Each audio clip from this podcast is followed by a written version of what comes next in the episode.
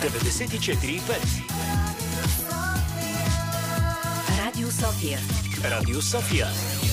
Гласът на столицата.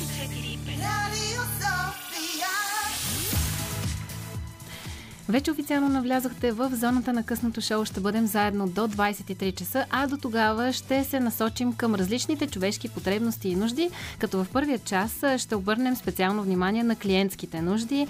Всеки един от нас е клиент някъде на някого и всеки един от нас има своя опит. Как обаче този опит може да бъде анализиран и преведен, така че и съответно предлагащите услуги да могат да го ползват, ще разберем в следващият един час преди това обаче време за музика.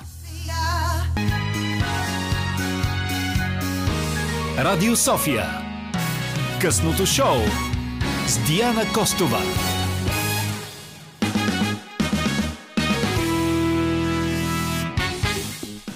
И бързам да започна с едно извинение към всички от тези от вас, които се интересуват от футболната тема, която определено е много гореща в момента. Следващия един час тя няма да бъде на дневен ред тук в късното шоу, но за сметка на това ще обърнем внимание на всички други потребности на а, човешкият индивид. В този час ще си говорим за клиентските нужди а, и как а, те могат да бъдат анализирани, разгледани, какъв е принципа на тази работа.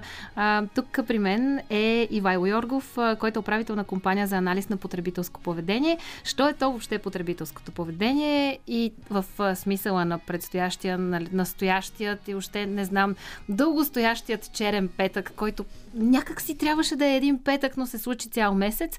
А, клиентското поведение е много любопитна тема, поне за мен. Преди да официално да му дам думата, искам само да напомня, че Диана Костова никога не е сама в тази си своя функция. Тук с нас е звукорежисьорът Андриан Любенов. Анди, благодаря ти предварително, че ще ни съдействаш. Ивайло, добър вечер! Здравей, Диана! Много ми е приятно вече да те представя и на нашите слушатели. Дори не знам откъде да започнем. Може би първо да уточним, що е то потребителско поведение или customer experience. Да, разбира се, най-важният въпрос, може би, преди да продължим нататък да си говорим. А потребителското поведение, поне както го разбираме ние в нашия, както се разбира в нашия бранш, включва на практика всичко, което правиш ти, когато си, когато си купуваш някой продукт или услуга. Като казвам всичко, от момента, в който виждаш някаква реклама, четеш за нещо във вестника, гледаш брошура, ако щеш, виждаш билборд, всичко, всичко това вече е потребителско поведение. През момента, в който си мислиш, този продукт трябва ли ми, кой продукт да избера, сравняваш различни продукти и така нататък, през момента, в който си го купуваш, отиваш в магазина, какво се случва в този магазин, или как влизам в магазина, как отварям вратата, кой ме посреща, а, как изглеждат рафтовете, ако щеш в магазина и така нататък.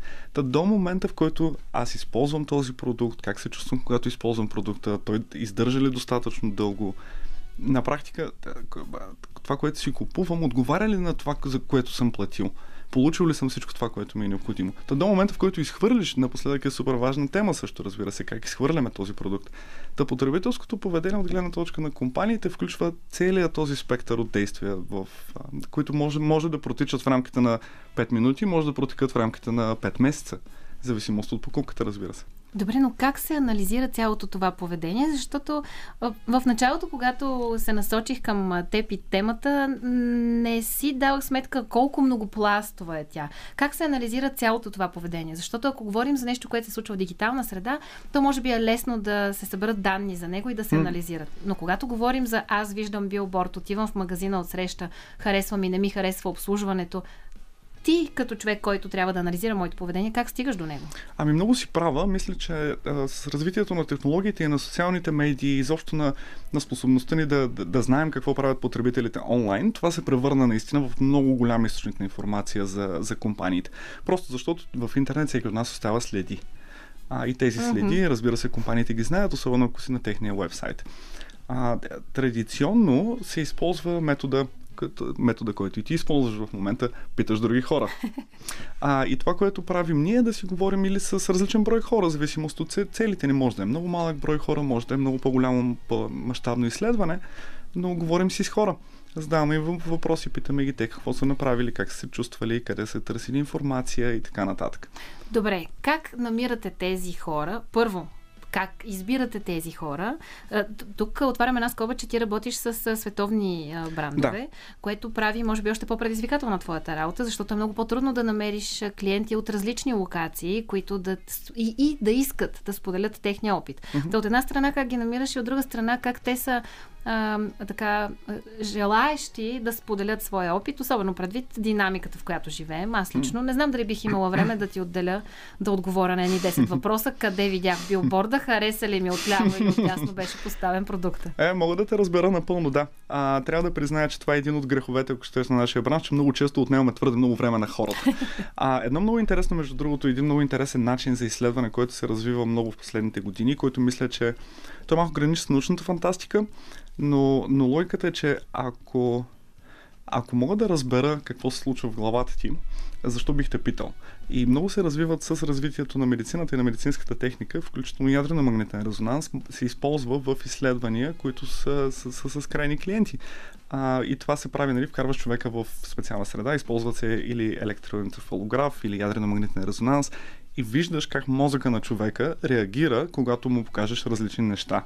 А то тази гледна точка показвам ти билборда, показвам ти някоя, някоя марка безалкохолна напитка и виждам какво се случва в главата ти. Много интересни проекти са правени, просто а, буквално светва в мозъка как различните марки всъщност активират различни центрове в мозъка ти.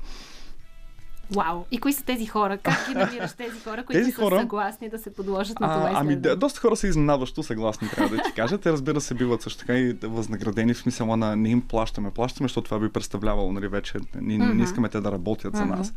Но е като, ако щеш, като, да, като символичен жест получават от нас. Много често, ако знаят кой е, под, кой е коя, коя е марката, за която Мгм. правим изследването, те много често се, се, се радват всъщност да, да участват в такива проекти, защото се чувстват, че допринасят по някакъв начин за, за разработването на продуктите. И то е така. А, много често, когато правим изследвания, нашите клиенти специално, идваме при теб, питаме те как се чувстваш с техния продукт, услуга, какво могат те да променят. Много голяма тенденция напоследък е компаниите да реагират върху, Мгм. в, на това, което ти си им казал и да реагират веднага. А, примерно в рамките на 2 часа на един ден, нали, буквално ти казваш, имах прекъсваше ми интернета, нещо се случва и така нататък. Те ти звънят, решават проблема заедно с теб или ти предлагат някакво друго решение. И това е страхотно, според мен. Добре, как се подбират тези хора? Да кажем, това са фокус групи. Можем ли така да ги наречем? Ами по-скоро не можем да правим фокус групи, да кажем, че има фокус групи, има и така наречените количествени изследвания, които са с много повече хора. Фокус групите обикновено са по-малки като, като мащаб. Но, но изследванията варират от интервюта индивидуални, както си говорим аз и ти в момента, през фокус група, което би било много подобно, но с 6-8 човека най-често, до изследвания, които се правят с 1000, 1200, 2000 човека. А, и в двата случая се намират по, по еднакъв начин. Целта на изследванията, никоя от марките, за които работим, не иска да получи изкривена информация. Мгм. Те нямат полза от това. Те, те ни плащат на нас, за да им дадем обективна информация, не за да ги лъжим и да им кажем, вие сте страхотни. Мгм. Нали, не е това целта. А, та, неща като достоверност на информацията, надежност са изключително важни. Тези хора се подбират на, на абсолютно случайен принцип сред хората. Добре, да, ама как? Искам да знам Има- как. Едва ли в задния си джоб имаш списък с едни Не, нямам. 2000 човека от целия свят, които са съгласни. Аз не, но има компании, които имат. А, точно така работи, точно както го описа. Има компании, които създават така наречените общности. Буквално това е техния бизнес. А, те създават, примерно в Великобритания, знам, че част от компаниите, които използваме, имат 1 милион човека, които, които са казали, да, аз искам да участвам в изследвания. И от тези 1 милион човека, аз като правя изследване на 1000, те изпращат на, на 1000 човека. По този начин работи. И тези хора получават, нали, примерно като отговорят на 10 изследвания, получават някакъв символичен жест и така нататък. На някои хора им е интересно всъщност да го правят това. Колкото и аз съм изненадан понякога, трябва да ти кажа. Може би, може би наистина би могло да бъде интересно, ако е насочено към а, някоя марка, която ти припознаваш или пък която не харесваш и би искал тя да се подпише. Има и други много интересни неща. А, много често нали, интересно ти да видиш ти какво правиш, нали, защото въпросите, които ние ти задаваме, по някой път хората ги използват като огледало към себе си. Нали, те стига те попълваме въпросника и сега наистина за кои банки се сещам, кои банки използвам, абе аз кои продукти използвам и така нататък и започва да си мислят за други неща. Много често, и тези са от по-готините изследвания, хората тестват а, продукти или, или, или реклами. Нали, ти влизаш в едно помещение и ние ти казваме тази марка обмисля да пусне един от тези четири вкуса. Пробвай тези четири вкуса. Веднъж пих кафе така, между другото, четири пъти. Изобщо не беше забавно това за мен. Но да, правил съм и изследвания и за, и за алкохол също по същия начин. Там, там беше значително по-различна динамиката, както може да се сетиш, но а, те са, са, са доста интересни. Ма, понякога гледат реклами хората. И което също е, също е такова увлекателно, ако щеш. Опитваме се да го правим много по... Опитваме се дизайна на изследванията да е по-увлекателен за тях и така нататък. А, продължаваме след малко да си говорим за потребителското поведение, как се изследва то и кои са най-трудните сфери може би браншове за изследване на потребителско поведение. Преди това обаче продължаваме с музиката тази вечер. Нея избира Димитър Новачков.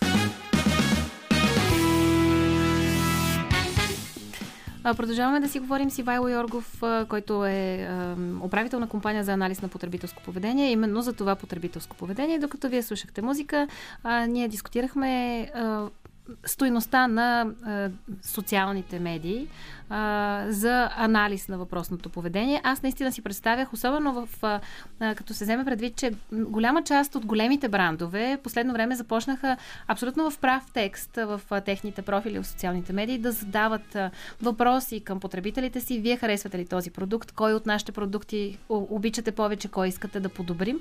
И очаквах, че това е източник на информация за брандовете. А, как как реално стои този въпрос? Социалните мрежи, тези въпроси имат ли полза? А, струва се, че има полза, но по-скоро за, за това да, да ангажират потребителя с марката, отколкото като информационна стойност. Социалните мрежи със сигурност са изключително полезни за, за компаниите, като информация, която получават от там. Само, че спонтанната информация, която потребителите споделят. А ако можеш да, да видиш, примерно, какво аз като потребител съм написал в а, някой форум за някой продукт, това е безценно. Uh-huh. Защото това е моята история и хората много често в интернет искат да споделят тези неща. Нали? Ти няма нужда да ги питаш за тези неща. Много често виждаш най-различни истории. Хората разказват, аз използвах този продукт по този начин, еди какво се случи, съветвам ви да не правите това. Това е безценно за компаниите, абсолютно. А, много често въпросите, които задават в, а, те в социалните си медии към хората, много често са просто за да, за да се поддържа дискусия uh-huh. около марката, отколкото за информационна стоеност. Макар, че а, интересно е какво какво казват хората. Защото ако нали, ги питаш ти какво харесваш този продукт, едно е повечето хора да кажат супер е цената, друго е да кажат караме да се чувствам mm. като някаква знаменитост. Та, и двете, може би, не бих, не бих го използвал такова като крайно за крайно, крайно решение, но дава добра индикация, дава информация на, на марката за кои са нещата, за които е интересно да се говори ако щете. А, тъй като си говорихме с теб в предварителния разговор, че а, твоята фирма работи с чуждестранни клиенти, да. а, стана ми любопитно в България българските компании дали отделят достатъчно време, ресурс за анализ на поведението на техните потребители. Има ли тази култура, тази практика тук? Мисля, че да, а и мисля, че се развива все повече. Преди да, преди да се присъединя към компанията, към, с която работя в момента, работих доста на българския пазар, съм работил около 7-8 години. Така че да, мога да кажа смело, че, че поне големите компании имат тази култура да, да го правят. Правят много, много големи, много, много често много сложни проекти, много, много се интересуват наистина от това как се чувстват техните клиенти. Много ми е интересно, защото напоследък забелязвам с развитието на, на по-дигиталните компании, компаниите, които навлязаха напоследък и които, са, които стартираха в дигиталното пространство. Много често е трудно за, за някои фирми, които са преди не са били в интернет, mm-hmm. да, да направят този, този преход. Ама има фирми, които са, започнаха да съществуват напоследък, които са си там. Те, те просто бяха създадени в интернет. Тези компании ми прави впечатление, че правят изключителни неща с, с потребителите. Те просто са родени в тази среда. Те имат има тази култура на правене на бизнес. Но пак, големите компании, има и много банки, ако щете, компании за бързо оборотни стоки, правят изключително много изследвания. Много голяма част от продуктите, които се пускат на пазара, преди това биват тествани с клиенти. Голяма част от рекламите, които гледаме по телевизията, също биват тествани с клиенти. Специално за удовлетвореността на клиентите от това как се чувстват с компанията, също се правят супер много неща. Изобщо, крат, краткият отговор на, на въпроса е да, правят много неща в България. Мисля, че културата със сигурност, със сигурност има. Знам, че обещахме на нашите слушатели, че ще си говорим за това кой бранш или коя сфера е най-трудна за анализиране, но преди да отидем в тази посока, тъй като и ти хвана темата за това как различните брандове преди да пуснат а, свой продукт а, на пазара, го тестват а, и включително тестват рекламите. Ти си човека, който работи в този бекенд с, с тези тестове, с тези анализи. Да. Колко време отнема на един голям бранд, да кажем, колко време отделя един голям бранд за тези анализи и за тази проверка преди да лаунчнат, да пуснат на пазара новия си продукт? Ами, за съжаление, много често имам чувство, че ги правят тези изследвания малко късно. Тоест, то не е въпрос според мен толкова много колко време им отнема, колкото те отделят време за да, това. колко отделят. Просто въпросът е, че може би понякога малко късно го правят. Защото в един идеален свят, Аха. това, което би искал да направиш, всъщност преди да пуснеш реклама, е да тя минава през различни етапи. Ти първоначално имаш идея, може да имаш 10 идеи, нали, да тестваш тези 10 идеи. Да- Даже на ниво буквално да, да са написани на ръка или да нарисувана бър- скица просто на рекламата, която ще М. след това раз- свеждаш ги тези идеи до три. На тези три идеи вече може би си струва да, да разработиш малко по-детално идеята, така че хората да могат да чуят примерно звук, да видят някаква анимация, там нещо да видят.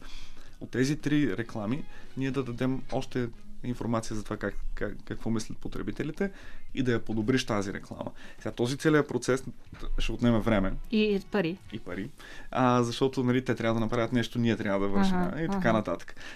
Този процес отнема доста време. Ам, Струва се, че повечето компании правят единствено последната част, нали, в която е, окей, имаме тези три идеи, коя идея се харесва най-много, коя да пуснем на пазара.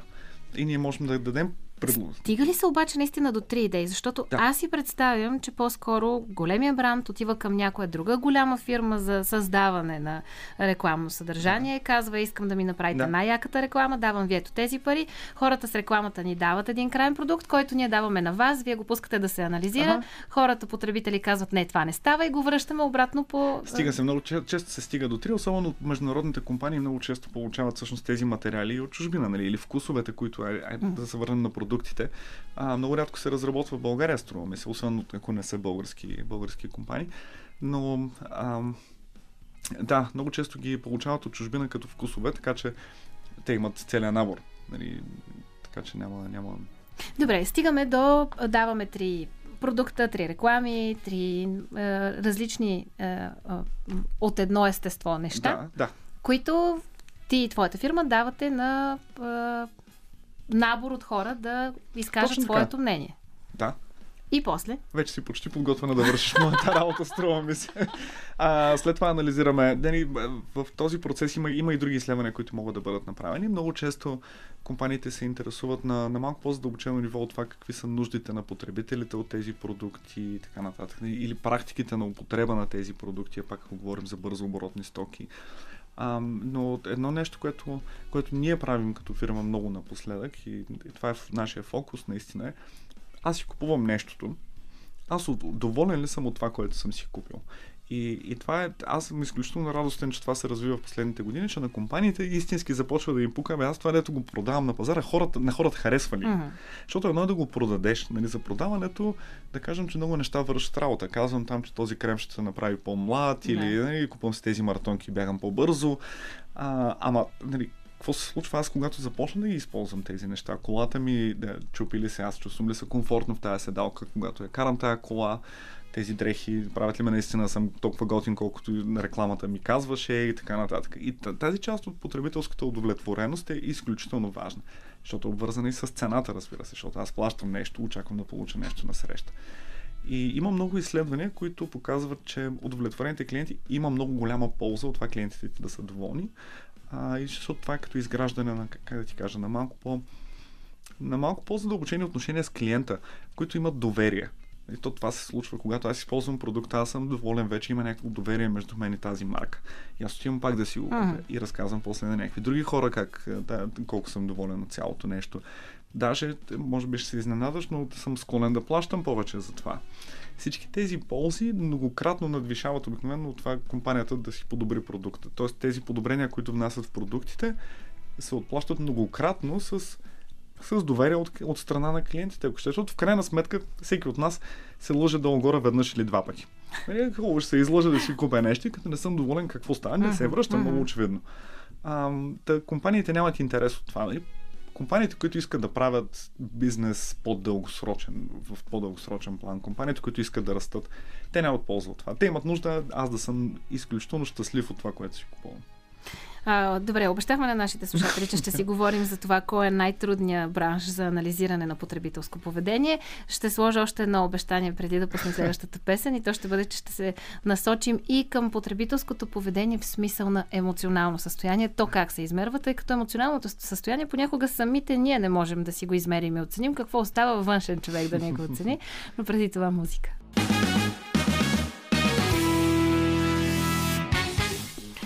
Така продължаваме да си говорим за а, потребителското поведение, за потребителските емоции и как те могат да бъдат, изобщо могат ли да бъдат а, измерени. И обещахме вече да отговорим на въпроса, кои са най-трудните сфери за анализиране на потребителско поведение. А, най-трудните сфери, не знам, ние много често като потребители си представяме, може би само аз и ти като индивидуални потребители, както ходим в супермаркета и си купуваме mm. различни неща. А, компаниите сами по себе си също са големи потребители обаче. Ако си представиш нали, това, което се нарича бизнес то бизнес като, като пазар. А, и те, това е най-трудното. Тези компании са най-трудните за достигане. Примерно, някоя авиокомпания си купува самолети. Нали, това е, това е бизнес-то-бизнес компания. Имаме клиент, който се занимава с производство на цимент. А, нали, той продава, той не продава на мен и на теб, той продава на, на строители. Да. Имаме един от големите ни клиенти е производител на агрикултурни продукти, селскостопански продукти, а, които също те не продават на мен и на теб, те продават на, на, на фермери. А, и това е много по-различно като, като бизнес, то е по-различно като логика, като рекламиране, той като, като бизнес модел е много различно. Те са много трудни за достигане. Много голяма част от бизнеса, който ние правим като компания е също с компании, които продават медицинско оборудване. Имам предвид, а, влизаш в... Да не се налага, но в болницата всички апарати като ядрено-магнитен резонанс, скенери и така нататък, те също, разбира се, се правят компании, които са наши клиенти. Ние сме доста силни в това. А, потребителите на, тези, на тази апаратура обаче, ние като пациенти да, но и лекарите в болницата са, са потребители uh-huh. на тази апаратура. Медицински сестри, хората, които са в борда на болницата, които отговарят за закупването, е, тези са най-трудните за, за достигане. Примерно, шефа на отделението по радиология в а, някоя болница в Великобритания. Нали? Това е трудно за достигане, защото нямат време просто тези да. хора. А, другите не са чак толкова трудни. Има, разбира се, такива чувствителни теми а, на които, за които на хората им е малко по-трудно да отговарят, но на повечето неща е относително, относително лесно. Има и много малки аудитории. Примерно. Имаме клиенти, които произвеждат продукти за, за деца на, примерно, 0 до 3 години. Те просто са по-малко като, като брой и е малко по-трудно да ги намериш, но не, съвсем не е невъзможно. Добре, минаваме към потребителското поведение в смисъла на как се измерва потребителската емоция, тъй като ти ми каза, че тя е от особено голямо значение, а пък е трудно да се измери. Да, да, точно така и това мисля, че е въпроса за, за 1 милион долара, така хм. да се каже. Още повече, че напоследък има много все повече компании, които се опитват да го, да го, да го автоматизират, разбира се, защото технологиите много навлизат и в нашия бранш. А, има много, много интересни технологии по този, по този въпрос. Има включително такива, които ти мерят емоцията и стреса, който изпитваш с устройство, което се слага на пръста. А, и ти гледаш някаква реклама или там нещо ти се случва и устройството възоснова на, на електропроводимостта на кожата ти всъщност може да разпознае дали, дали има някаква възбуда в теб, в смисъл на емоционална реакция в теб.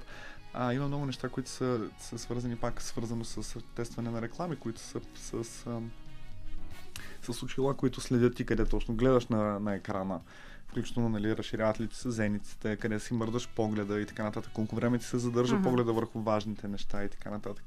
И накрая имаш тези неща, които казах в началото, нали, които са като технологии, като електроенцефалограми и ядрено-магнитни резонанси. Тези неща са малко от далечното бъдеще. Традиционният смисъл продължаваме да питаме хората, ако трябва да съм честен. А, и много често много информация е възможно да бъде извлечена от текст, който са написали. Това е изключително интересно и важно напоследък, а, защото всеки от нас, ние генерираме много текст. Не знам дали си даваме сметка, нали, но в Facebook постове и на най-различни други места, ние пишем много дълги истории. Добре, да, ама анализа на тези неща не е ли отворен за интерпретации? А, и да, и не. Има алгоритми, които могат достатъчно добре да кажат този човек как се чувства в основа на думите, които използва. Защото хората използват различни думи в различните си състояния. Много интересен проект направихме, направихме напоследък с една компания, която е една от държавните почти в, в, на държава в Западна Европа. А, те имат много нали, когато техни клиенти им звънят по телефона, тези разговори се записват, могат да бъдат анализирани също така. Много е интересно, защото ние като потребители много често сме а, как се казва, чувствителни поради някакъв въпрос. Това не беше достатъчно ясно по начина, по който го казах, но много от нас нали, минаваш през, през различни трудности. Примерно, съкратили са те от работа, mm. минаваш през развод, има някаква болест и така нататък. Можеш, възоснова на текста, да идентифицираш с някаква доза вероятност, кой човек всъщност е минава през нещо такова, без да ти го казва супер директно нали, само въз основа на разговора. И това е много интересно. Нали. Там знаеш вече, че... Добре, аз съм относително съгласна, ако обаче имаш целият спектър на информацията. Тоест, ако ти си ай to eye, ако си очи в очи с човека и можеш да анализираш езика на тялото, начина по който той подрежда изречението си. Но ако говорим само за писмена реч, и то в а, дигитална среда, мисля, че вече се доказа, че хората там са доста по а, неискрени, отколкото биха били в да, разбирам те напълно. А, мисля, че си съвсем право, но, но пак казвам, нали, в някои контексти, от типа на ако съм звъннал, защото искам да говоря, mm. да се да получа информация от компанията, това е така и тези алгоритми, вижте, те не са, те не са перфектни. Неща като ирония, иронията е нещо изключително специфично, което алгоритмите просто категорично да. отказват да схванат. Да. А, но, но така стоят нещата, да. А, иначе пак връщам се и на емоциите, има и различни, различни методи, нали, опитваме се да не ги питаме просто хората ти удовлетворен ли се чувстваш, нали, опитваме се да го правим с различни емотикони, да слагат и така нататък, нали, да е малко по-спонтанно, ако щеш. Защото е интересното при емоцията, нали, че спонтанно да, да могат да си Всъщност, за мен нещо, което е много интересно, и аз и ти работим с хора, и аз и ти работим с много хора. Разликата между моята и твоята работа е, че за теб хората по някакъв начин минават през е, изображение, графично изображение, през цифри, през математика и после се превръщат отново в е, информация и, и след това в е, човешки индивиди. Докато при мен е, то по, по съвсем различен начин за, за, за, завъртяне комуникацията между хората това, което казваш е супер интересно и, и в нашия бизнес това, което е най-трудното, може би едно от най-трудните неща, събирането на информация в момента има хиляда начина да се случи. Това, което анализа, ние сме си, нали, ние се стоим и си анализираме данните, там няма проблем. А нашите клиенти, ние трябва да предадем тази информация на нашите клиенти. И е, там е изключително трудното нещо в нашата работа, защото нали, не можеш да отидеш с сухи цифри и да кажеш, нали, 43% от хората еди какво си, 22% от хората еди какво си. И те, ти трябва да, да, да направиш също. Аз трябва да им предам тази емоция, нали, точно се едно си говорят, че трябва да разкажа история. И как го правиш това? Ами трудно. То точно това е трудното да, да стигнеш от, от числата до някаква история, която, която тези хора ще разберат. Ти как разказваш истории? Нали? Мисля, че използваш въображението си, изпоста... опитваш се да се поставиш в обувките на другия човек. Нали? Да, си, да си представя, аз отстрани, ако го слушам, това интересно ли ще ми е? Добре, когато говориш на твоите клиенти за техните потребители, в множествено число ли говориш, когато си вече на да. финалната фаза или в единствено число? Вашият клиент множествено. А, но, но част от практиките са за създаване на добра история, включително включват по време на презентацията, която ние правим пред нашите клиенти, да, да доведеш истински клиент в залата, нали? така че да го видят така от плът и кръв. да, а пак с развитието на тези технологии за записване на звук и така нататък, много често молим клиентите да запишат отговора си с звук буквално, нали? си пуснат да си запишат и да ни го изпратят. Това работи също много добре. Работи много добре да видят написан да. текст, нали? да го видят само с, ако щеш, с грешките вътре в текста, нали? с удивителните и това е такова много силно за, за нашите крайни клиенти. А, добре, предстои ти една а, премиера, буквално след а, два дни. А, ще оставим а, тази кукичка за нашите слушатели. След малко ще разберете за а, една нова книга, за едни пет стъпки в а, това потребителско поведение, но преди това музика.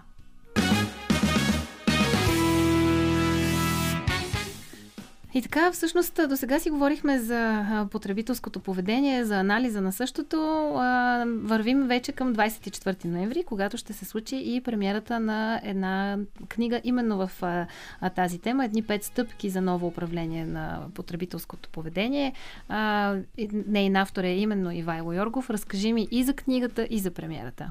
А, премиерата, да, наистина е в, в други ден, в един клуб в София. Изключително, няма да скрия от теб, че се вълнувам изключително много, а, защото да, това е първата ми книга и очаквам така с голямо с голямо нетърпение някакси да видя, да видя всички хора всъщност, които са, които, които са били важни за мен.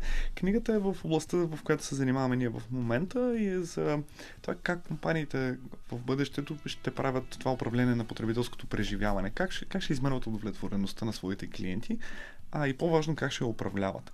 И сега тук ми е, и, има нещо интересно, че Теодор Левит, един от гурутата на маркетинга, и преди време казва, хората не си купуват дрелки, те си купуват дупки.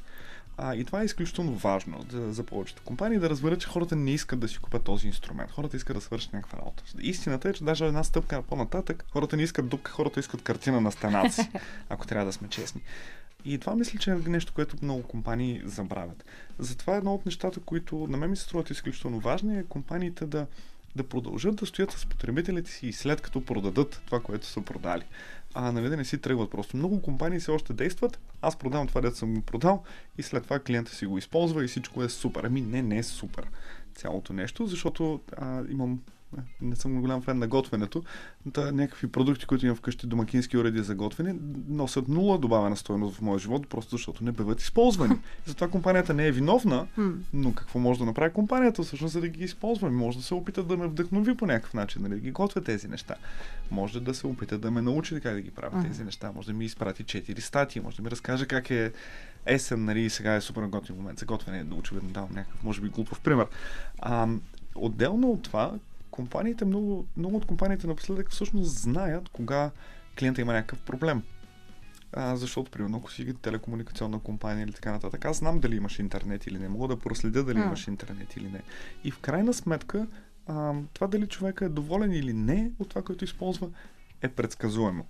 А, и това може би звучи наистина малко като научна фантастика, но, но това примерно е нещо, за което, което и ние сме спечели няколко награди вече. Имаме един алгоритъм, един, да, един инструмент, с който ако, ако имаме достатъчно данни, можем да предскажем дали ти като клиент, например на телекомуникационен оператор, ще, ще си смениш компанията в следващите 3 до 6 месеца.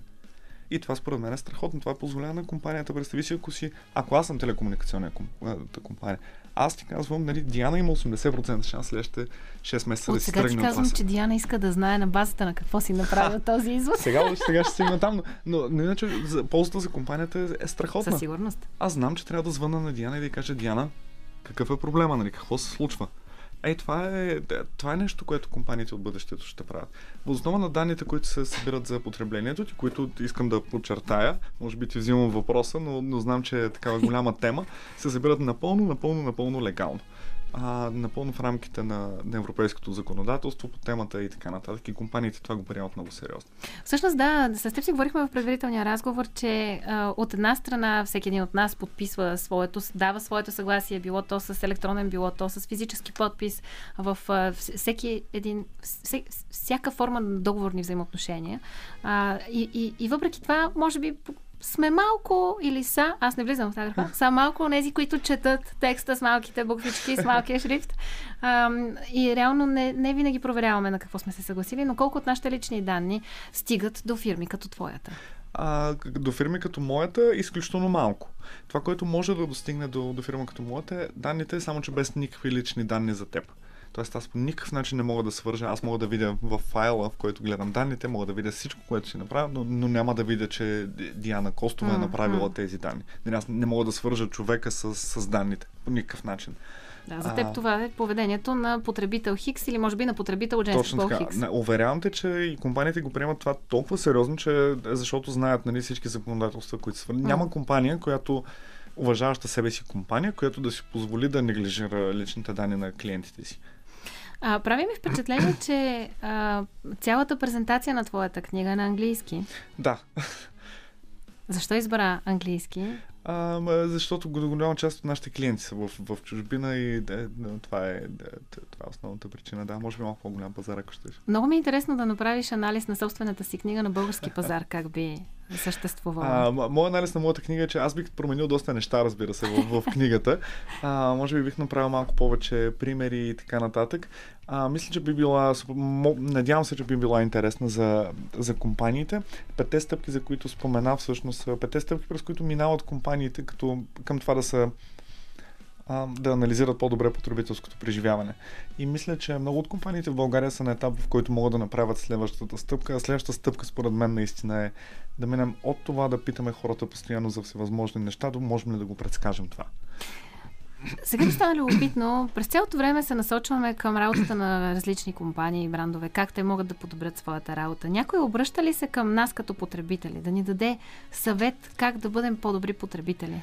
Ами страхувам се, че не. А, и мисля, че част от това, за което, за което разказвам в книгата, всъщност може да бъде използвано за това наистина. Защото какво пречи на компаниите да ти кажат по-добри потребители, да, да, да не ти пишат през цялото време за това купи си това, купи си другото, а да ти кажат, ето един много добър начин, например, да се грижиш за дрехите си в този есенен сезон. Mm-hmm. Това би било супер според мен. А, и точно това поле изключително много ми харесва, защото да, да, да помогнеш на потребителите си да увеличиш удовлетвореността им е win-win и двете страни печелят.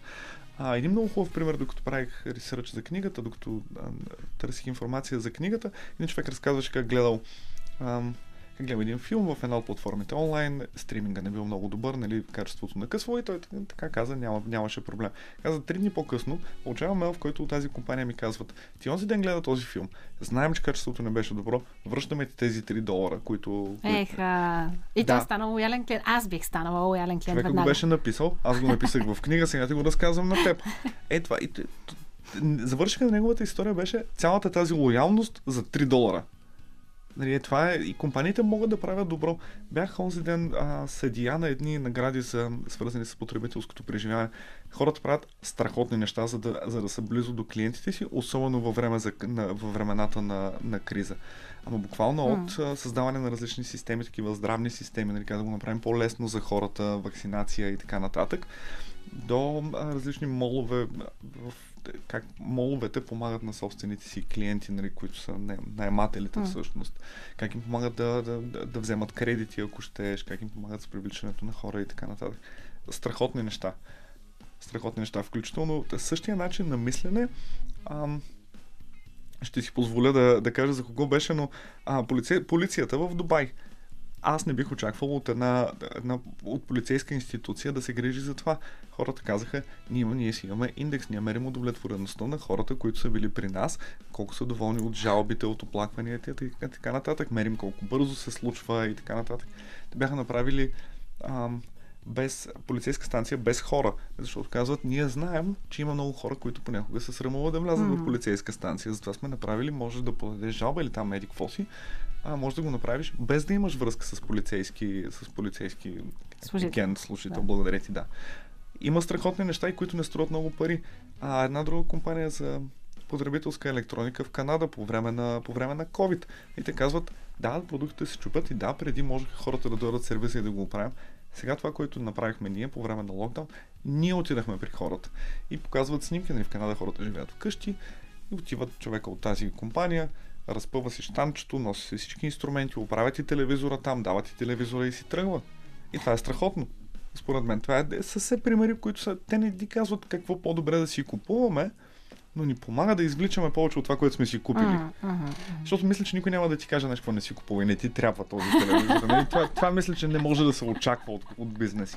Но това, което могат да направят е как да извлечеш ти повече от това, което си получил което си платил. Беше ми изключително любопитно да се срещна с теб и още с а, твоята професионална сфера, тъй като за мен пък тя беше много непозната до сега. Благодаря ти, че сподели твоя опит с нас. Пожелавам ти изключителен успех, както на премиерата, така и на книгата.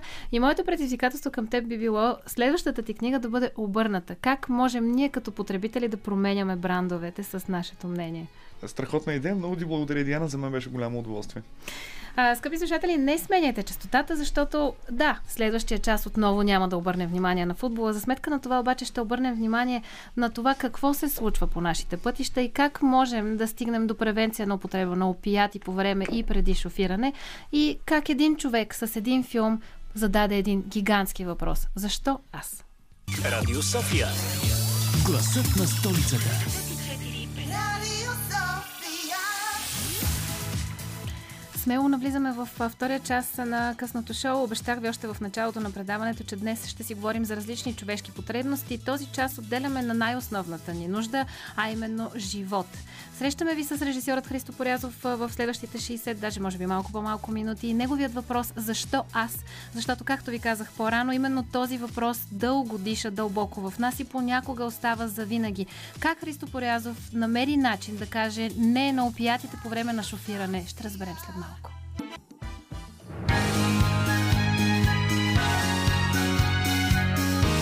Радио София. Късното шоу с Диана Костова.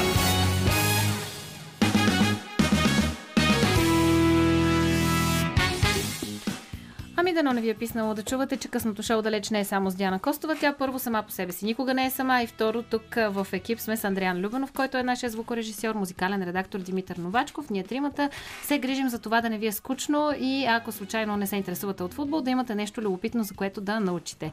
В рамките на този час обаче ще минем отвъд темата на любопитното, ще си говорим за живота и за това как можем да го съхраним или поне да не да не го рискуваме.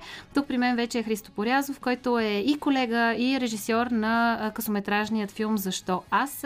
Един въпрос, който няколко пъти вече обявих, че е от изключителна важност, особено тогава, когато наистина ни се наложи ние да си го зададем. Добър вечер. Добър вечер, Диана. Приятно е да те видя в студиото на Радио София. Сега. Защото се виждаме по други институции с теб. Да, виждаме се по всякакви да. институции, къде служебно, къде не служебно, вървим да. служебно.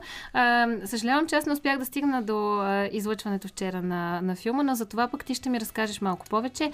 Първо, как реши да го направиш този филм?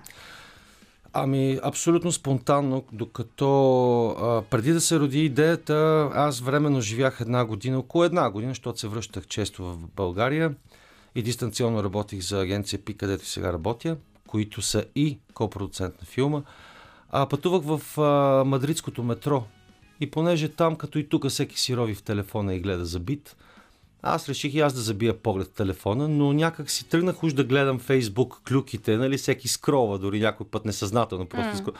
И изведнъж попаднах на една история, а, която е истински случай, но написана като притча, като история, която ще остане завинаги в теб. Смисъл, знаеш по какъв начин се пишат притчите. Те са за полуки, те са за учение, така. Историята беше изключително трогателна, чете, чете се за 2-3 минути, нещо такова дори.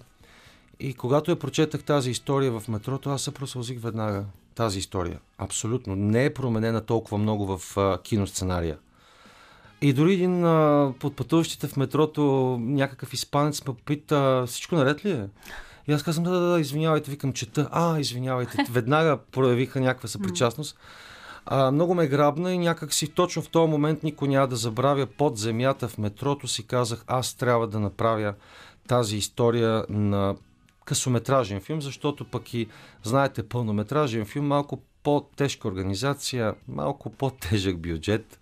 И си викам, добре, реализуемо, мога да го направя на късометражен филм. И така някак си веднага седнах и а, драматизирах историята, написах я като разказ, който разказ след това направих на сценарий. А, с помощта на моята арт-директорка и тя също е режисьор Антонета Костова, пипнахме самия сценарий, а, оправихме, така, наблегнахме върху характерите на героите и се роди а, този сценарий.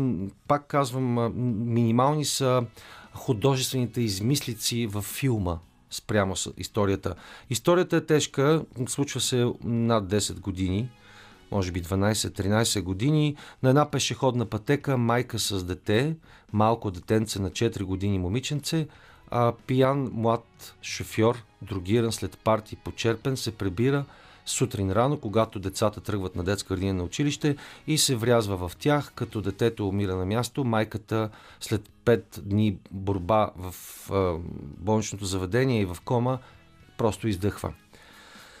А, трогателното в тази история беше, че понеже вече филма всеки може да го гледа, вчера агенция ПИК публикува филма в една дописка. Филм е свободно а, за гледане от всички граждани. Естествено, филма не е направен с комерциална цел.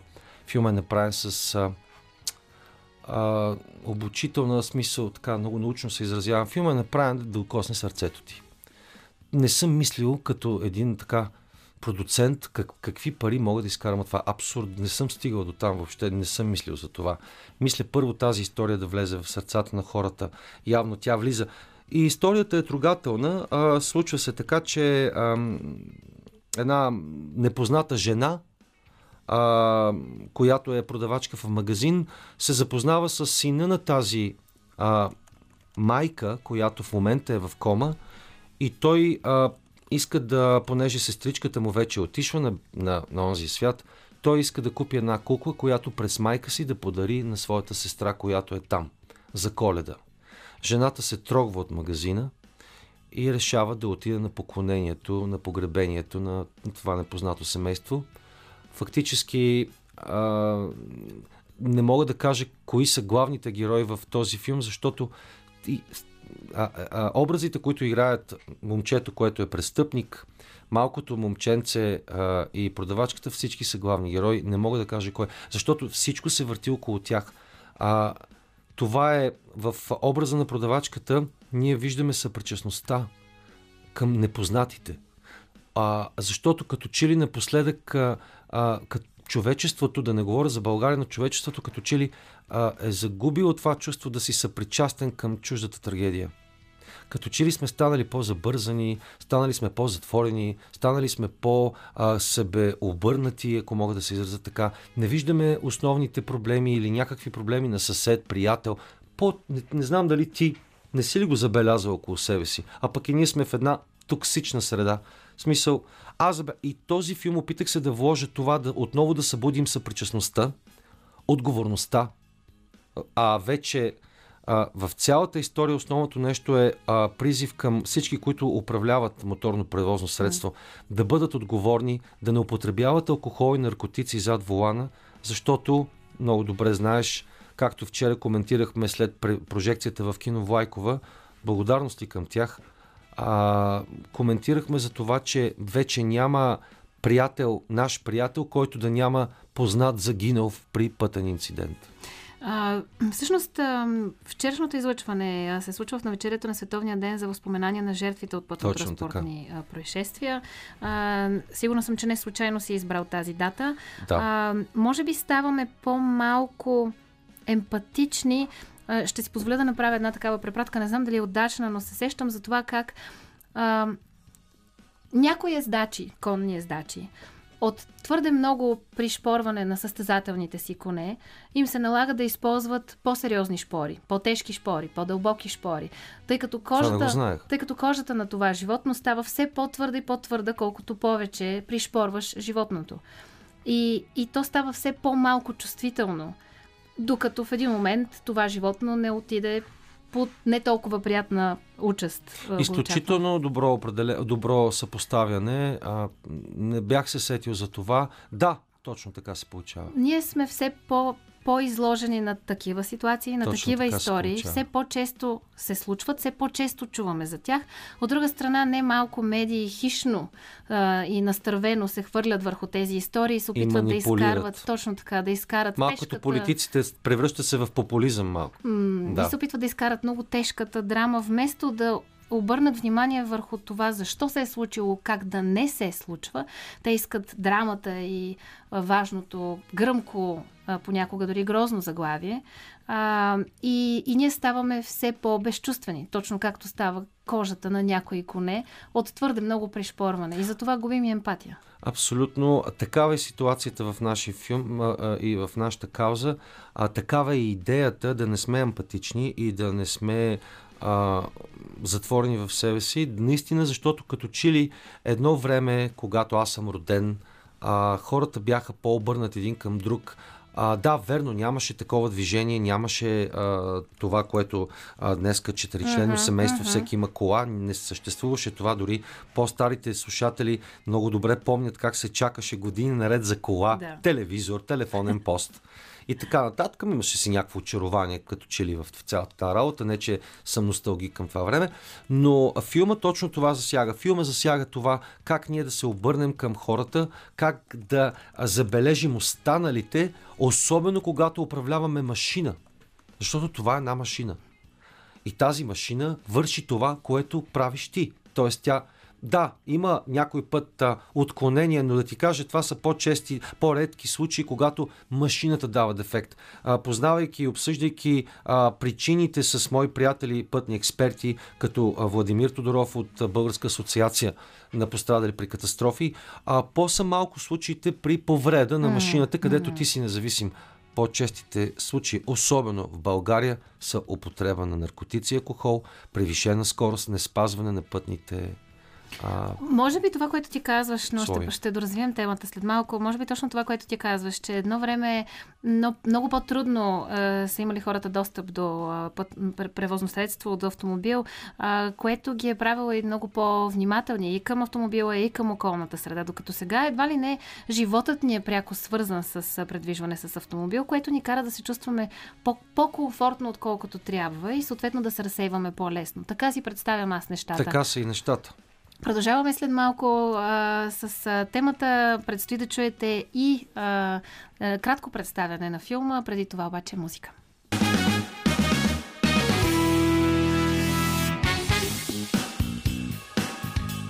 И така продължаваме да си говорим за начина по който ние се отнасяме към останалите, когато сме на пътя, когато сме участници в движението, когато управляваме моторно превозно средство и а, когато а, действаме безотговорно по отношение на употребата на различни опияти и след това се качваме а, да шофираме. Ам, един а, изключително различен подход на режисьора Христо Порязов а, да каже своето не несъгласие на употребата на опияти преди шофиране чрез филма Защо аз. Преди да продължим да си говорим с него и за филма, и за какъв е отзвука от него, ви предлагам да чуете малка част.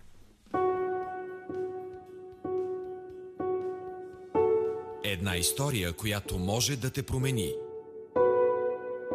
Много ви благодаря.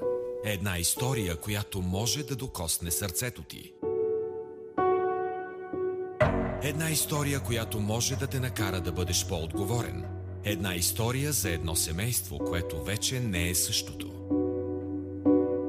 За едно смело дете, за силата на любовта, за тъгата, за човечността. Една история, която може да се случи и на теб.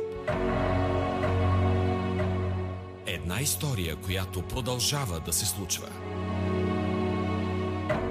Една реална история, разказана в новия късометражен филм на Христо Порязов Защо аз?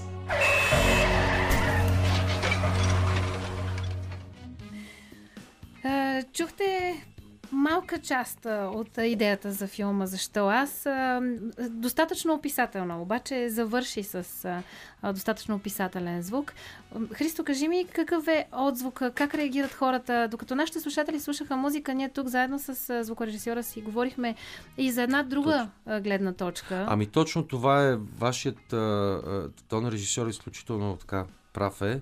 А, той казва, че проблема е в обучението на младите шофьори, проблема е, че те не знаят правилата и че а, въобще така тръгват на посока, не, са, не, не е проблема в колите, не е проблема в а, правила, а, контрол, ако щете. Ами наистина е така, защото вчера присъстваше а, Красимир Георгиев, който е а, той е, точно ще го прочета, да, да, да не му объркам а, така. А, той е председател на автомобилистите в България. дружеството. И той каза, че проблема е в обучението, че трябва да се сменят методите на обучаване на младите шофьори. По друг начин вижда нещата. А пък господин Владимир Тодоров, който също вчера присъстваше на прожекцията, а който е и копродуцент на филма с организацията Българска асоциация за пострадали от катастрофи, той е с драстично а, така предложение, което аз лично подкрепям. Предполагам, че и доста ваши слушатели ще подкрепят при такъв инцидент, когато има особено жертва, да се отнема и конфискува автомобила. Аз мисля, че това е изключително добро предложение и мисля, че политиците, които и да са те, в който и да е парламент, трябва сериозно да обърнат внимание на това. Естествено, такова вид предложение ще бъде скоро и внесено. А, обърнато към политици, които да влезе и в да се гласува, защото забележете, ако се случва това нещо и се отнема автомобил на, а, говорим при такива инциденти, естествено, а, то ще повлияе това екологично на нашата държава, освен всичко останало. И мисля, че това е страхотно предложение на господин а, Тодоров, а, да се случи. Та да, проблема е в обучението.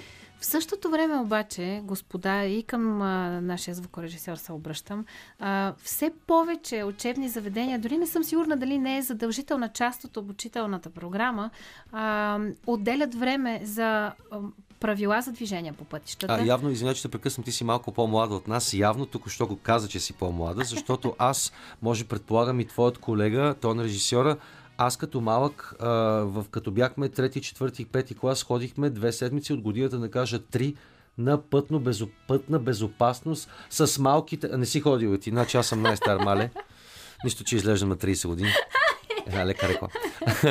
Ние ходихме по 2-3 седмици от училище само на, тези, на това занятие. Бяхме освобождавани от, друго занятие, от другите занятия редовни на път на безопасност. А, а, хора катаджи, хора абсолютни специалисти, никой няма да забравя със страхотно отношение към децата. Ни показваха на малки пешеходни пътеки, с малки улички, с малки светофари, с малки знаци. Беше много интересно. И сега в момента в детски, в много детски да, между и другото, училища. вчера беше столичния шеф на КАТ, а, изключителен господин, който а, в момента се е наел и работят върху проект да върнат по някакъв mm-hmm. начин, дори в нова форма, защото съгласете се, днеска а, имаме страхотна, а, страхотни методи да, да станем интересни на младите. Тоест, живеем в света на дигиталното изкуство, ако мога да кажа. А, и те биха заложили на някакъв вид да се възползват Да. от съвременните технологии, да направят този, това обучение нали, за път на безопасност по този начин. Аз мисля, че това е страхотна Дори идея. вариантна игра би било много интересно, А, да. да, мисля, че това е страхотна идея и съм сигурен, че на а, подрастващото поколение, на които им предстои да станат млади шофьори, ще им бъде изключително интересно и толерирам това, а, тази инициатива на КАТ. В същото време обаче, господа, тъй като се зароди дискусия между нас тримата, Да. аз а, ще се разгранича от вашето мнение, че това е основният проблем. Защото м- смятам, че разбира се, а, няма, не подлежи на коментар колко е задължително да познаваме правилата за движение по пътищата, но не смятам, че това по някакъв начин променя решението на един млад човек дали да употреби, и въобще няма значение дали е млад човек, дали да употреби или да не употреби различна форма на опият преди да се качи в автомобила. Казвам млад, защото обикновено при младите това като че ли е а, малко по-често срещано, да позабавляват се, после реши да покаже на приятелката си Точно колко такава добър историята шофьор е. в защо аз. Точно такава. И, и в крайна сметка не, не успява да прецени достатъчно адекватно ситуацията. Свидетели сме и сме зрители и слушатели на толкова много такива, а, за съжаление, ужасни новини, а, че някак си не смятам, че познаването на правилника за движение по пътища ще ни реши този проблем. Така е. А, съгласен съм с теб. Разбира се, че най-отгоре стои отговорността, личната отговорност, личната толеранция, щях да кажа като един бивш премьер. Личната, личната, извинявам се за което. А, а, трябва да сме първо ние толерантни към себе си, за да бъдем толерантни към останалите. И а, наистина личната отговорност е. Дори мога да кажа, че не знам дали това се постига чрез възпитанието.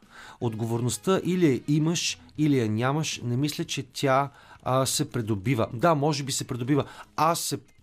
Знаете ли, а, ако ме попитат защо ти не си шофьор и защо толкова години не си взел а, а, шофьорска книжка при положение, че имам доста Само да приятели. кажа, че той дойде с колело. Да, днес. и с електрическо, да.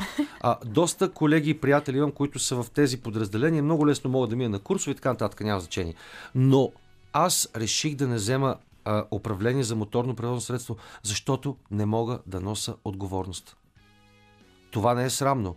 Не е срамно да си признаем, ами аз не мога да бъда отговорен, когато съм зад волана. Еми, не е срамно. Ето аз го казвам, уважаеми слушатели, аз не мога да бъда отговорен зад волана, затова предпочитам да не взимам книжка и да не очервам някое семейство. Това е моето решение. И не ме е срам да кажа, че нямам отговорност за това. Признавам си. В същото време ми се струва, че а, много говорим, ще продължим темата, разбира се, след малко. Просто оставям една кука. Вие сте абсолютно добре дошли да се включите в нашата дискусия. 02 963 56 50 е телефона, на който може да се включите в а, нашия разговор. А, струва ми се, че остава все незахваната темата за защо са стигнали до употреба. Как са стигнали? До съответните опияти, особено когато говорим за наркотици. Защото да, наистина последните месеци се направиха едни големи кампании, излязоха едни много големи цифри на колко човека са употребили наркотици, а след, след това са седнали зад вулана. Никъде обаче аз не чух един да е проверен откъде се е снабдил с тези наркотици. Някой проследил ли е този който му е дал достъп до тези наркотици. М, Доста така правилно разсъждаваш. Според мен, верно е, никой не го е казал. Това никой не казва в тези случаи откъде той се е снабдил. Дали е домашно производство, дали е чрез Някак дилър. си всъщност основата остава все така удобно скрита и все така се насочваме към този, който е употребил, който обаче от своя страна може да бъде с хиляди оправдания, извинения, временна невменяемост, емоционален дисбаланс или каквото там друго се сетите. Ами скандален е случая с Семерджи, в който заради него 40 а, полицаи бяха уволнени. И 8, а, 8 а, шефове на СДВР бяха сменени. Това е скандално. По-скандална новина от тази аз не съм чувал. В същото време продължаваме да не разбираме кой откъде се снабдява и как, и как се проследяват тези хора, които разпространяват съответните опияти. Продължаваме с музика, след това се връщаме в разговора.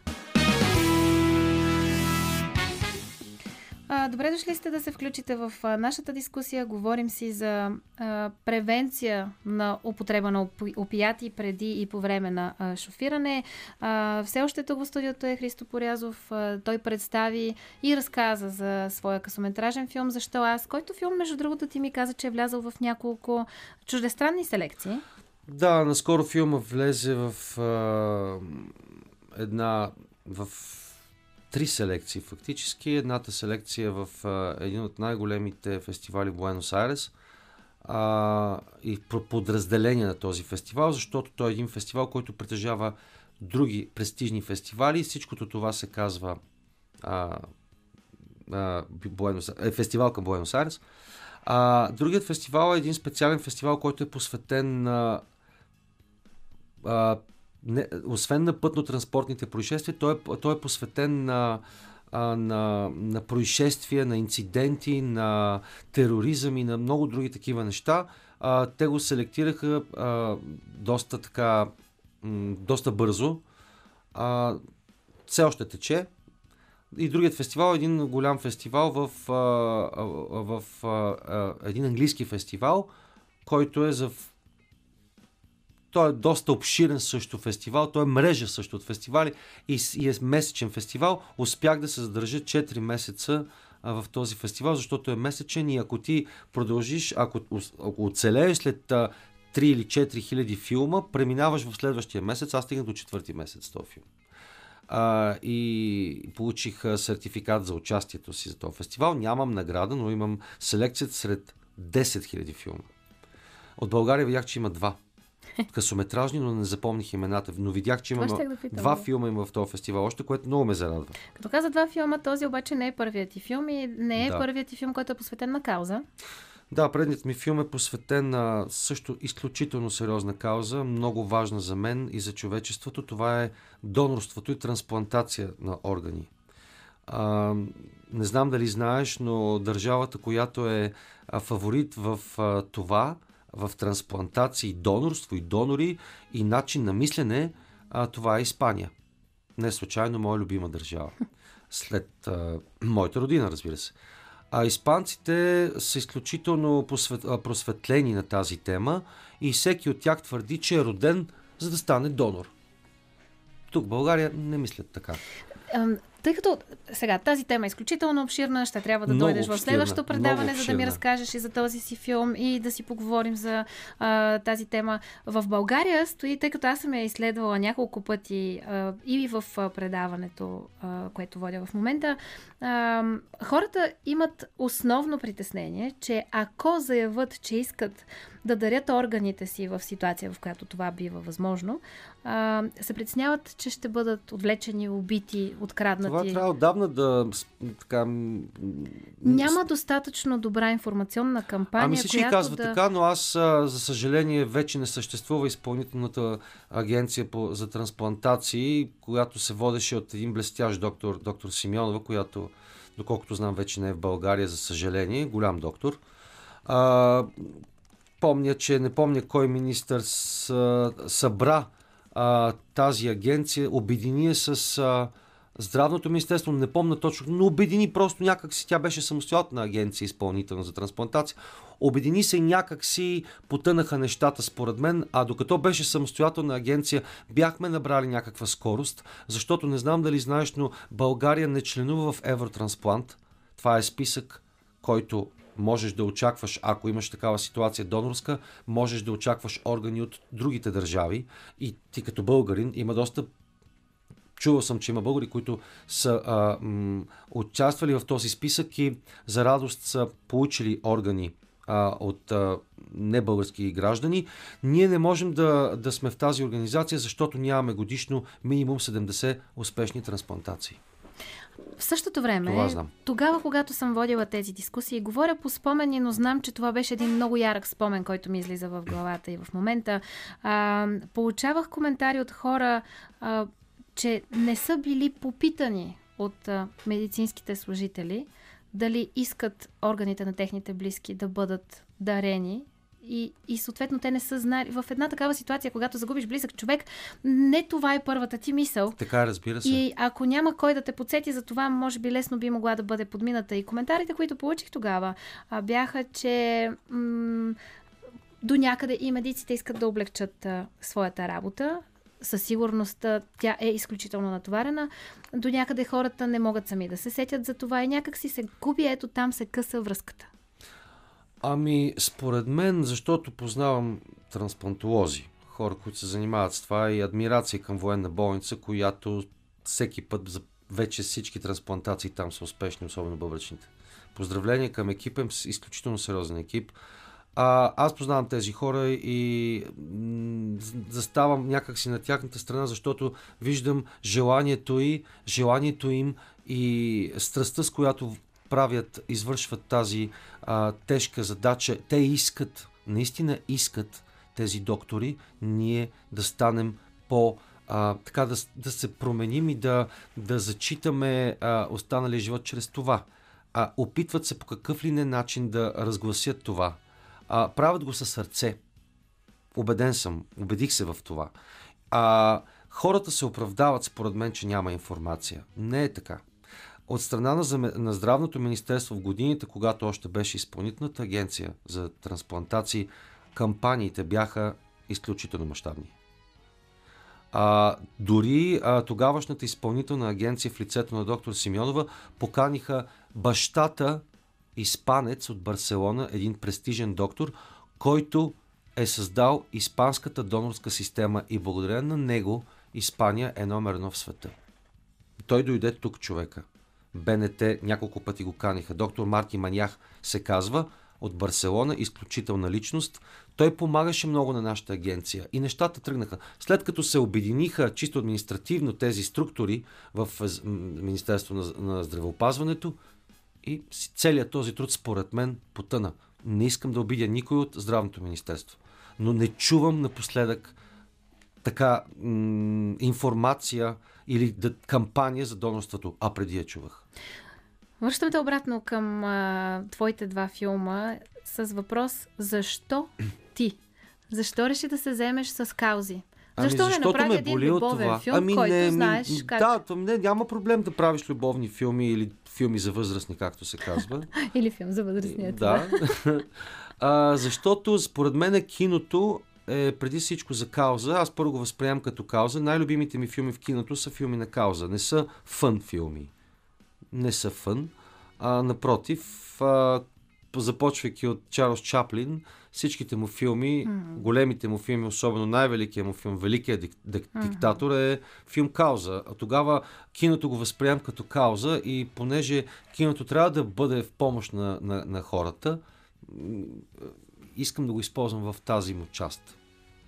А, много съм а, фен на забавното кино, а, на фентази, на филм на ужасите, ако щеш, адмирация към а, хората, които правят това кино, защото това е изключително трудно и изключително майсторство се изисква.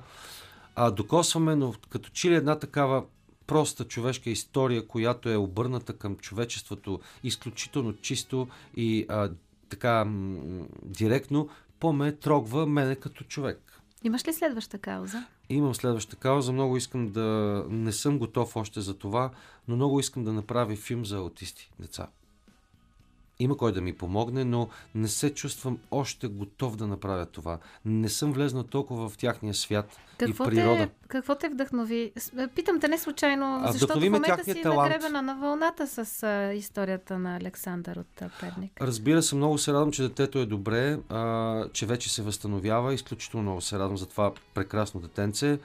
А, адмирация за това, ако е оцелял, наистина това е изключително. Всъщност това е адмирация. адмирации към абсолютно всички Адмирация. от тези хора, които Естествено. показаха тази емпатия, за която си говорихме, че може би Абсолютно. липсва. Те Това е за поздравление. Това е невероятно, както няма да забравя, когато българите се обединиха, когато се случи в Хитрино онази катастрофа. Това беше трогателно. За няма и 10 дни се събраха страшно много пари.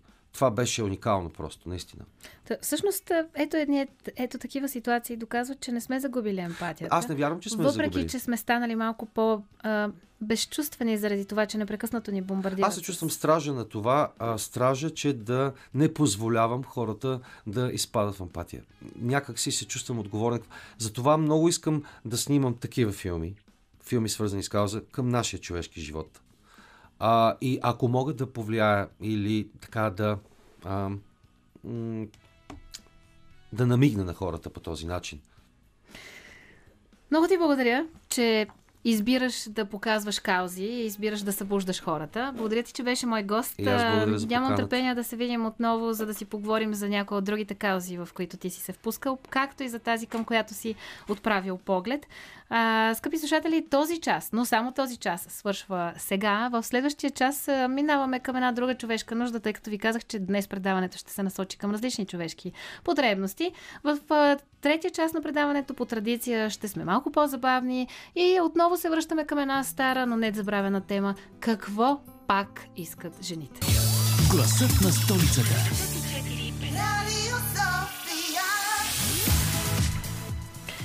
Вече навлязохме в третия част на късното шоу. Това е онази зона, която става малко по-червена, малко по-забавна, понякога малко по-пикантна. Ако нещо в това предаване ще има общо с футбол, то това ще е ето този час, но много далеч погледнато. В този час задаваме въпроса какво пак искат жените, особено по време на световното по футбол, което по някакъв начин съвпада с истерията черен петък. Не знам за кого ми е по-трудно и по-жално да си мисля за мъжете или жените.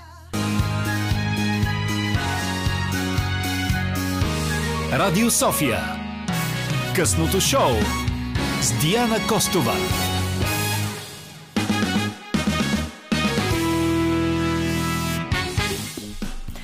Така влязохме в третия част на късното шоу, в който по традиция сме малко по-пикантни, малко по-различни, малко повече се отпускаме. Говорим си за това какво пак искат жените. Защо? Защото преди време отново в това късно шоу във вторник вечер тук се случваше именно такава рубрика Какво искат жените според мъжете. Оказа се, че не много добре познаваме едни други, т.е. тези два пола не си общуват особено много по отношение на кой какви щения има. А, сега обаче задаваме пак въпросът какво искат жените в контекста на времето на световното по футбол, защото еми ние продължаваме да си искаме да получаваме внимание, а пък вие продължавате да искате да си гледате матча, ние пък искаме да отидем на пазар на, на черен петък. Наскоро имах такъв, получих такъв разказ от приятелка, която каза сега ще го накажа и ще отида и ще си накупя един куп нови дрехи, които няма да ползвам. Не знам защо това беше наказание за мъжката половина от семейството, но Димитър Ганев е тук при мен в а, студиото. Имаме и женско присъствие, но ще оставя в а, нейни ръце решението дали да остане анонимна или не, защото се притеснява. А, така че имаме двете гледни точки. Та, а, дами и господа, Две гледни точки. мъжка-женска, т.е. женска-мъжка. И, да и неутрална. И, и аз съм неутрална, аз съм арбитър. Да, между другото, Диана Костова, дами и господа, познавайки я добре вече три сезона от късното шоу, тя е олицетворението на неутралитет. Никога не е прекачвал. Тя е да най-безпристрастният въпреки рефер, който сме- можете да си представите. Абсолютно сме по-равно, защото Андриан Любенов, нашия звукорежисьор, ще бъде от страната на мъжкия отбор с Димитър Ганев. Ето, две Така на е. две. Но сега да вкара малко конкретика за всички вас, които ни слушате в момента. Единственият човек, който може да чуе, защото е безпристрастна, разбира се, докато сме Така е. в ефира Андриан, е Диана Костова, което само по себе си означава, че ще има през филтър ще мине евентуално мнението на Андриан. А освен ако не излезем от ефир, тогава ще можем да го чуем и ние другите в Ето и студиото. тогава ще можеш ти да преразкажеш неговото мнение. Стига сега си търсил къде да ме захапеш. Та, какво е твоето мнение сега? Трябва ли мъжете да отде- отделят изцяло вниманието си, отдадат На вниманието фона, си? на фона на днешния ден имам много ясен и точен отговор какво, на, на, на, Какво на въпроса какво пак искат жените. Да. Не, всъщност какво искат жените генерално. Правила. Глупости, аз не съм съгласна. Твоето Ясно мнение, разписани и дефинирани правила. Не. Тоест да има от какво да, да, да бягат и да се измъкват. Аха. За да е по-интересно. Аха.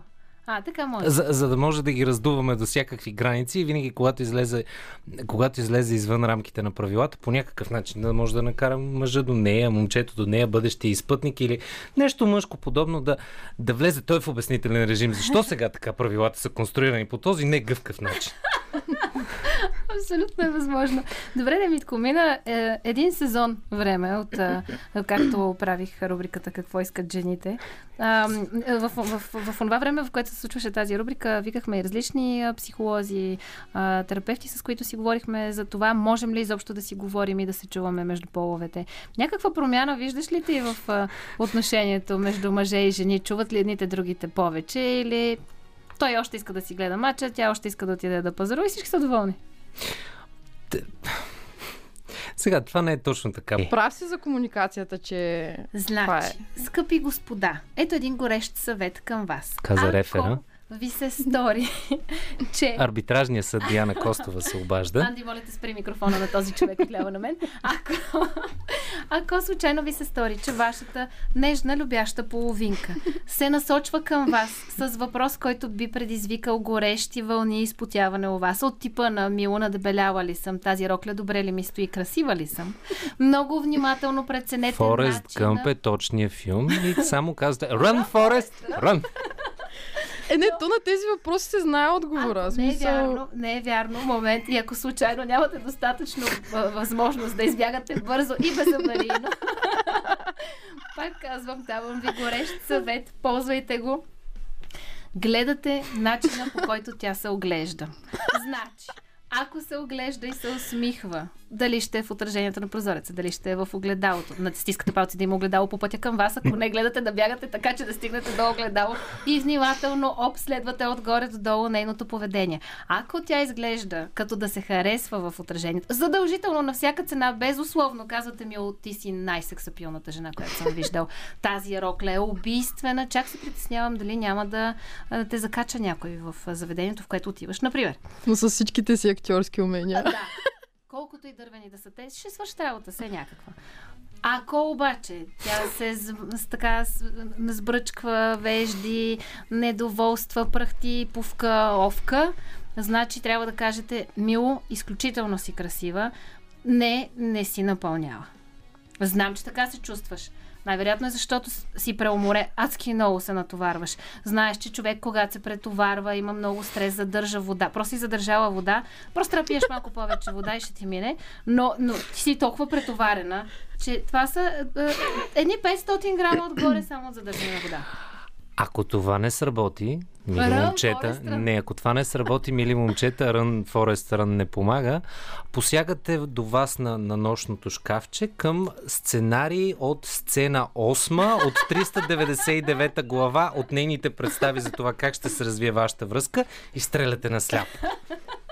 Даже включително можете да пробвате да влезете в женската роля и ако успеете да разсмеете, не между един сигурен трик, който помага с Мило, сега тия панталони карат ли ме да изглеждам дебел? И аз казвам, абе, панталоните са супер, ма нещо с обувките, сигурно е си, че с тях отива, разконцентрираш я и тогава, темата, да. и тогава драсваш през, през вратата и кажеш, аз те чакам долу в колата. Ма тя, ама таксито още не е дошло. Аз ще го посрещна долу, няма проблем, ще чакам долу. Никакви грижи. Д- между 16 и 32 лева ще си качите сметката с таксито, но ще си спестите около 932 нервни клетки, които може би ще ви потрябват, защото рано или късно съдбата ще ви се отпла- отплати подобаващо и ще ви се роди момиченце. Ох, тук се сещам за песента 99 Problems. Виж как ми дойде при сърце тази песен. Но а, а, а, всъщност а, цялото това а, а, излияние от моя страна за съвета беше просто гледайте езика на тялото на жената до вас. Много, всъщност наистина да. сме много изразителни в а, а, емоциите си, в поведението си, особено пък към близките си. И може би нещото, което... Защото дори ние самите, аз признавам, не знаем винаги какъв отговор очакваме. Хем искам да ми кажеш, абе, да, бе, не ти седи добре, защото не искам да изляза с нещо, което не ми седи добре. Хем искам да ми кажеш, че съм най-красива и най-впечатляваща и най-уникална и вау, единствена, неповторима. Ма, стигайки до, отново до това, нали, мъжете сме елементарни, защо е толкова страшно да има, а, да имат някаква форма на нюанс, смисъл и включително и в отговора? Точно това, което Защото го каза ти, може да се съдържа. Въпрос е изключително уязвима в този момент. Само дето тук идва един проблем в това какво искат жените. Значи, жените винаги много държите да чуваме какво се случва и преди и след запетайката. А вашите изречения са с изключително много запетайки, в които може така. да се оплете и е. а, пилот на изтребител. Такъв, дето няма да вземе новите изтребители на България, но това е на друга тема. Ам, тъй, че... А, когато един мъж тръгне да казва малко по-дълго изречение, нали, което не е дабе мило точка, и има повече от една запетайка, запетайките за вас обаче да спират да съществуват. Ама защо разваляш изречението? Да, мило е прекрасно изречение. Продължаваме с музика. Благодаря на Андриан Любанов, че чу моето музикално желание.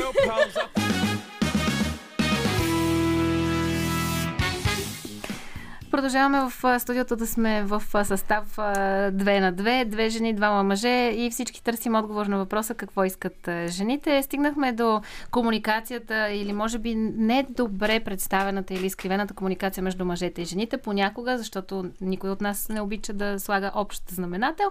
А, но докато вие слушахте 99 Problems, а, ние си говорихме за това, че всъщност, действително, и, и двата пола а, в началото на едни взаимоотношения, когато те са много по-розови, много по-бурни а, и, и много по-незапознати един с друг като характер и типажи и поведение и така нататък, се страхуват да кажат, да сложат своите граници, да кажат, че нещо не им харесва, защото това може да доведе до отказване на другия от mm. тези взаимоотношения.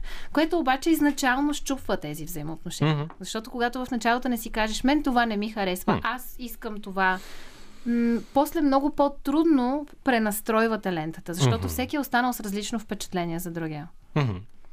Въпросът е, въпрос е там, че не е неспасяемо и твърдо го вярвам. И даже съм го и виждал, защото съдейки по себе си. Ма виждал си го на принципа, един човек ти е разказвал, че е виждал как някой друг се сдобрява. Сега в момента, опитвайки се да сложа запетайка Диана Костова, която ти като жена мине през като товарен влак през нея и я прегази. Ей, пак станах товарен влак. Ето виждате ли как То-то! жените са изключително пометливи. Ама изключително, когато им изнася. По същия начин, като мъжете. Да. Така е. Ще си пуснем песен на трейн след малко. Та, не, шегувам се, шегувам се. Но, ам... Ето, виж колко готино, колко готино се действа, когато такова. Не, шегата на страна, тук, тук е момента, в който не е неспасяемо и по себе си го знам, че не е неспасяемо и не е невъзможно да, да си кажеш, дори когато не е отсрещния не ти е дал нещо, което те ядоси, да кажеш, е, е, е сега ядрената гъба ще се нанесе над младост 4 в случай. Но казвайки си го и просто, и защото вече си в тогава в връзка, която си вървеше към над втората година и колкото и да си бяхме свикнали, казвайки всичките тези неща, първо, че ми стана една идея по-спокойно, по-чисто, по-бясно естествено, защото беше казано всичко в гняв, на което имаше и реципрочност от срещната страна. Но си припомняш едно нещо в този момент, поне за мен, това е моята история, затова не съдя за другите хора. Това, че отново виждаш кое те... В смисъл, кое те е привляко към този човек. Защото поне за мен привличането си е нещо, което си остава, дори и прогресиращо във връзката. А аз поне си ги подбирам толкова луди, че втора такава лудо не ми трябва. Но, но абстрахирайки се от това, си, си, си избирам а, жените или те си ме избират мен, а, с които съм във връзка, такива, които са ми привлекателни и винаги ще бъдат. Дори след като сме се разделили, са ми привлекателни като начин на мислене, като разсъждаване, като визия, естествено. Със сигурност върви с този общия пакет. И когато изчистиш и когато гръмне всичко и когато си кажете някакви неща, които сте трупали адски много време, има два варианта. Или се разделяте, или мислите нещо конструктивно. Странното е, че връзката ни се разпадна по изцяло различна причина. Но това даде един много готин рестарт на взаимоотношенията. А добре, ти смяташ ли, че всички жени, примерно, с които ти си бил, М. са искали едно и също нещо или всяка е искала различни неща? Ами, то, Ако търсим един универсален отговор на това е. то едно, едно, едно и също нещо е вниманието. Мгм. Това, това, да. това го искаш. Това, и то, тя Диана го каза, смисъл вниманието да, да погледнеш, да анализираш. Сега, тук в момента наистина казвам нещо към всяко едно момиче на този свят. Има моменти, в които дори и да си добър четец на тяло, на емоция, на, на очи, на, а, на, менио, който никога не е написан и едва ли някога ще бъде написан, в смисъл на бели листове, си тръх, четеш Те е страхотно. домързяло да си сложиш лещите. Не, друго казвам. Има моменти, в които не е лошо. Нали, да... От другата страна, дай един фандък. Да смисъл, с по-голям шрифт. половин. Дай, дай жокер, нали? Смисъл, ама, ама не то жокер, дето е, той ще го схване, защото очевидно ситуацията не е такава. Смисъл, минимум вратни един зад врата. С мило първия път, сега ако не стане след това, може да си избиете, ако искате. Не го препоръчвам. Но... Моля, не правете това от дома си. Не правете това от дома си, да, този дисклеймер е добър. А, извинявам се, тази забележка е добра. Но а, е хубаво жокера да е с малко по големи Добре, да, ма Букви. ти казваш внимание. Внимание според мен е някакво общо човешко нещо. Да. Не е женско само. То Мъжете не е. искат ли също внимание? Даже според мен то при различните хора е в различна степен. То е. Ние, не, ние със сигурност не можем да мъж го изразим. и жена а, от а, двойка, да речем, мъжа може да иска повече внимание. Така е. Въпросът е, че, че как си нашия- поставяш Нашия нещата? звукорежисьор просто без, безпомощно клати глава. Аз разчитам... Той е съгласен този- за вниманието. Значи аз разчитам него, неговото поведение по езика на тялото му, като отчаян съм, прави сте и ние имаме нужда от внимание, но така ли иначе няма да го получим, дайте да си гледаме мача. Горе-долу? Там ли съм? Горе-долу? Не. Защото тези общо човешките неща, аз съм съгласна. Разбихме профайла за- Радиана Костова, Да. която ще се обеси след малко в собствените си слушалки. Да. Да. Слушам те, Криси, извиняй. Ами не, просто са някои неща, които са типично женски. Не знам, според мен в днешно време жените най-вече искат да са жени. Да, Примерно на мен ми се случи онзи ден, да. докато шофирам, това е история, си казвам, Можем ли да удължим късното шоу до 12? докато шофирам, прибирам се вкъщи, скапана съм, нещо съм, нали, работила съм през деня и ми се струва, че ми се пука гумата. М. И аз в този момент съм толкова изморена психически и физически, че си казвам, ако съм пукнала гума, зарязвам си колата в първата пресечка и се прибирам пеша и ми пука. Няма да я сменя. И това е. Така. И просто аз в този момент, като жена, исках аз да звънна на някой, да кажа пукнах гума и той независимо дали гледа мача или е на черен петък и каквото е там, да каже къде си. Идвам. Да, Това исках аз, да, като жена. да. Казах ли? Да. Това Всъщност има едно клише, което все по-често се появява, но в него има доза истина. Естествено, че е валидно и за двата пола. Всеки има нужда от внимание, всеки има нужда да бъде обгрижен, когато се почувства а, а, по-уязвим. Но м, жените, без значение дали е заради начина по който те са убедили света да бъде построен в по-феминистична посока, защото съм чувала такова твърдение от теб, Ганев, а, имат нужда да им не е се... документирано никъде. Имат нужда, извадя записи, имат нужда да им се позволи да бъдат слаби. Защото Мгм. те силни могат да бъдат и сами. Имат.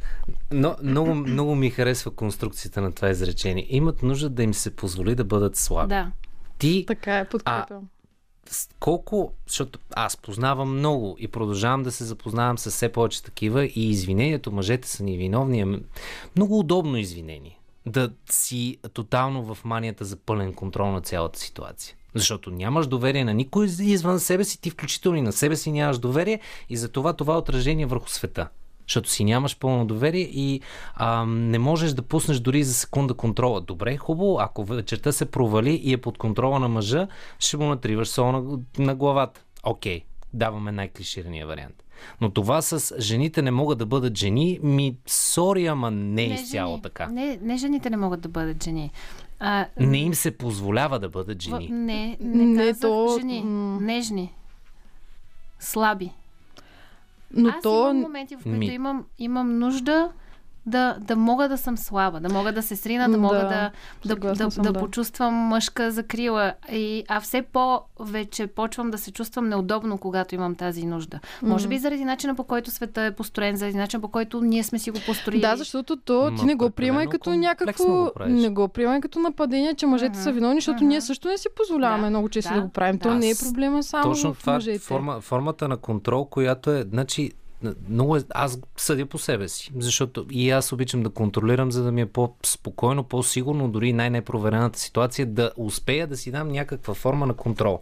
Ето сега слушателите а, ще разберат за един мой тик преди ефир, който е с, с слагане на една изкуствена усмивка, просто за да си дам усмивката, за да вляза с усмивка в ефир. Това е нервен тик, който ми дава спокойствието на така или иначе обладаното ми от адреналин сърце и аз си давам тотален неконтрол имам на ефира. След това имам гости, може всичко да се срине, да падне ефира, но това е някаква иллюзорна форма на контрол. По същия начин въжи и за това да се отпуснеш да си нежна. Сега има няколко варианта. Единият е просто не искаш да пуснеш колкото и да ти е некомфортно да пуснеш контрол, защото нямаш доверие на отсрещния. Второто е, еми, сори, ама кофти избор на отсрещния. Защото генерализирането на няма, има, може, не може, аз съм срещал всякакви хора, такива, които са ме обичали истински, а аз не съм ги искал, защото няма пиперливостта и ам, пререканията и летенето на чини, като в едно хубаво италианско семейство, да има размахване на ръце и да се бутат бутилки, както аз бутнах една преди малко в страни от техниката за всички, които ни слушат, те, че затова все още ни чуват. Но, но а, това, е, това е проблем на твоето собствено разбиране, защото тези хора ги имат. Не е само на твоето собствено разбиране. Тук отново опираме до липса, може би, на комуникация, липса на желание за разбирателство от двете страни или на задълбаване в разбирателството на двете страни.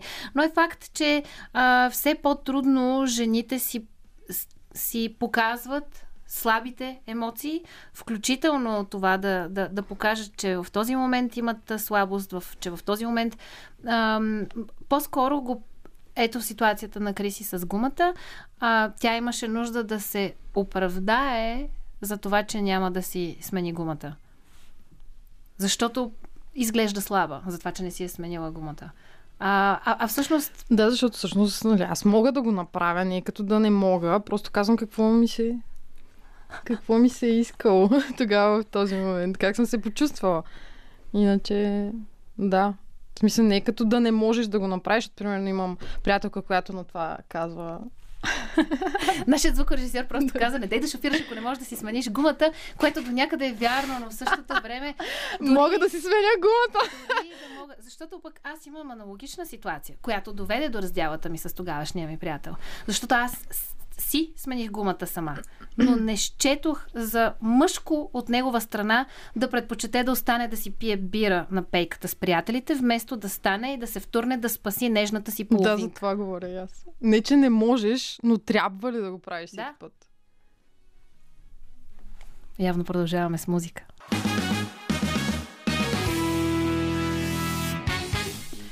И тъй като сме в абсолютния вече спешен финал на предаването, всеки може да каже по едно финално изречение. Само ще кажа, че нашия звукорежисер дойде и каза, че единственият човек, за когото би отишъл да смени гумата, то това е неговата жена. Ами ние точно това искаме. Нашия мъж до нас да ни кара да се чувстваме, че имаме супергерой, който се впуска напред, за да ни спаси. Криси. А, на въпроса какво искат Финал. жените? Да. Моят отговор е, че искат да си балансират женската енергия. Примерно. Така да го кажа, да не правят, да не се налага да правят мъжки неща в а, ежедневието си, може би извън работа, защото според мен много жени са мъже в работата си и им се иска да не са мъже извън работата си. Гласувам с две ръце. Митко? Аз съм пас. Мисля, че Кажи де. покрихте становището. А, момченцето, което играе Супермен. Тоест, искаме момченцето, което играе Супермен. Добре, не се, в крайна случай Джейсън ма може да свърши работа. Момченцето, което играе Аквамен. Ха-ха. От, от същата комиксова линия. Много ви благодаря, хора, че останахте в този един час с мен, за да търсим отговор на нещо, на което според мен никой никога няма да намери отговор. А това беше всичко от късното шоу за вторник вечер. Не ни пропускайте и следващата седмица, когато отново ще бъдем горещи. До тогава ви пожелавам приятно изживяване с Радио София. Радио София.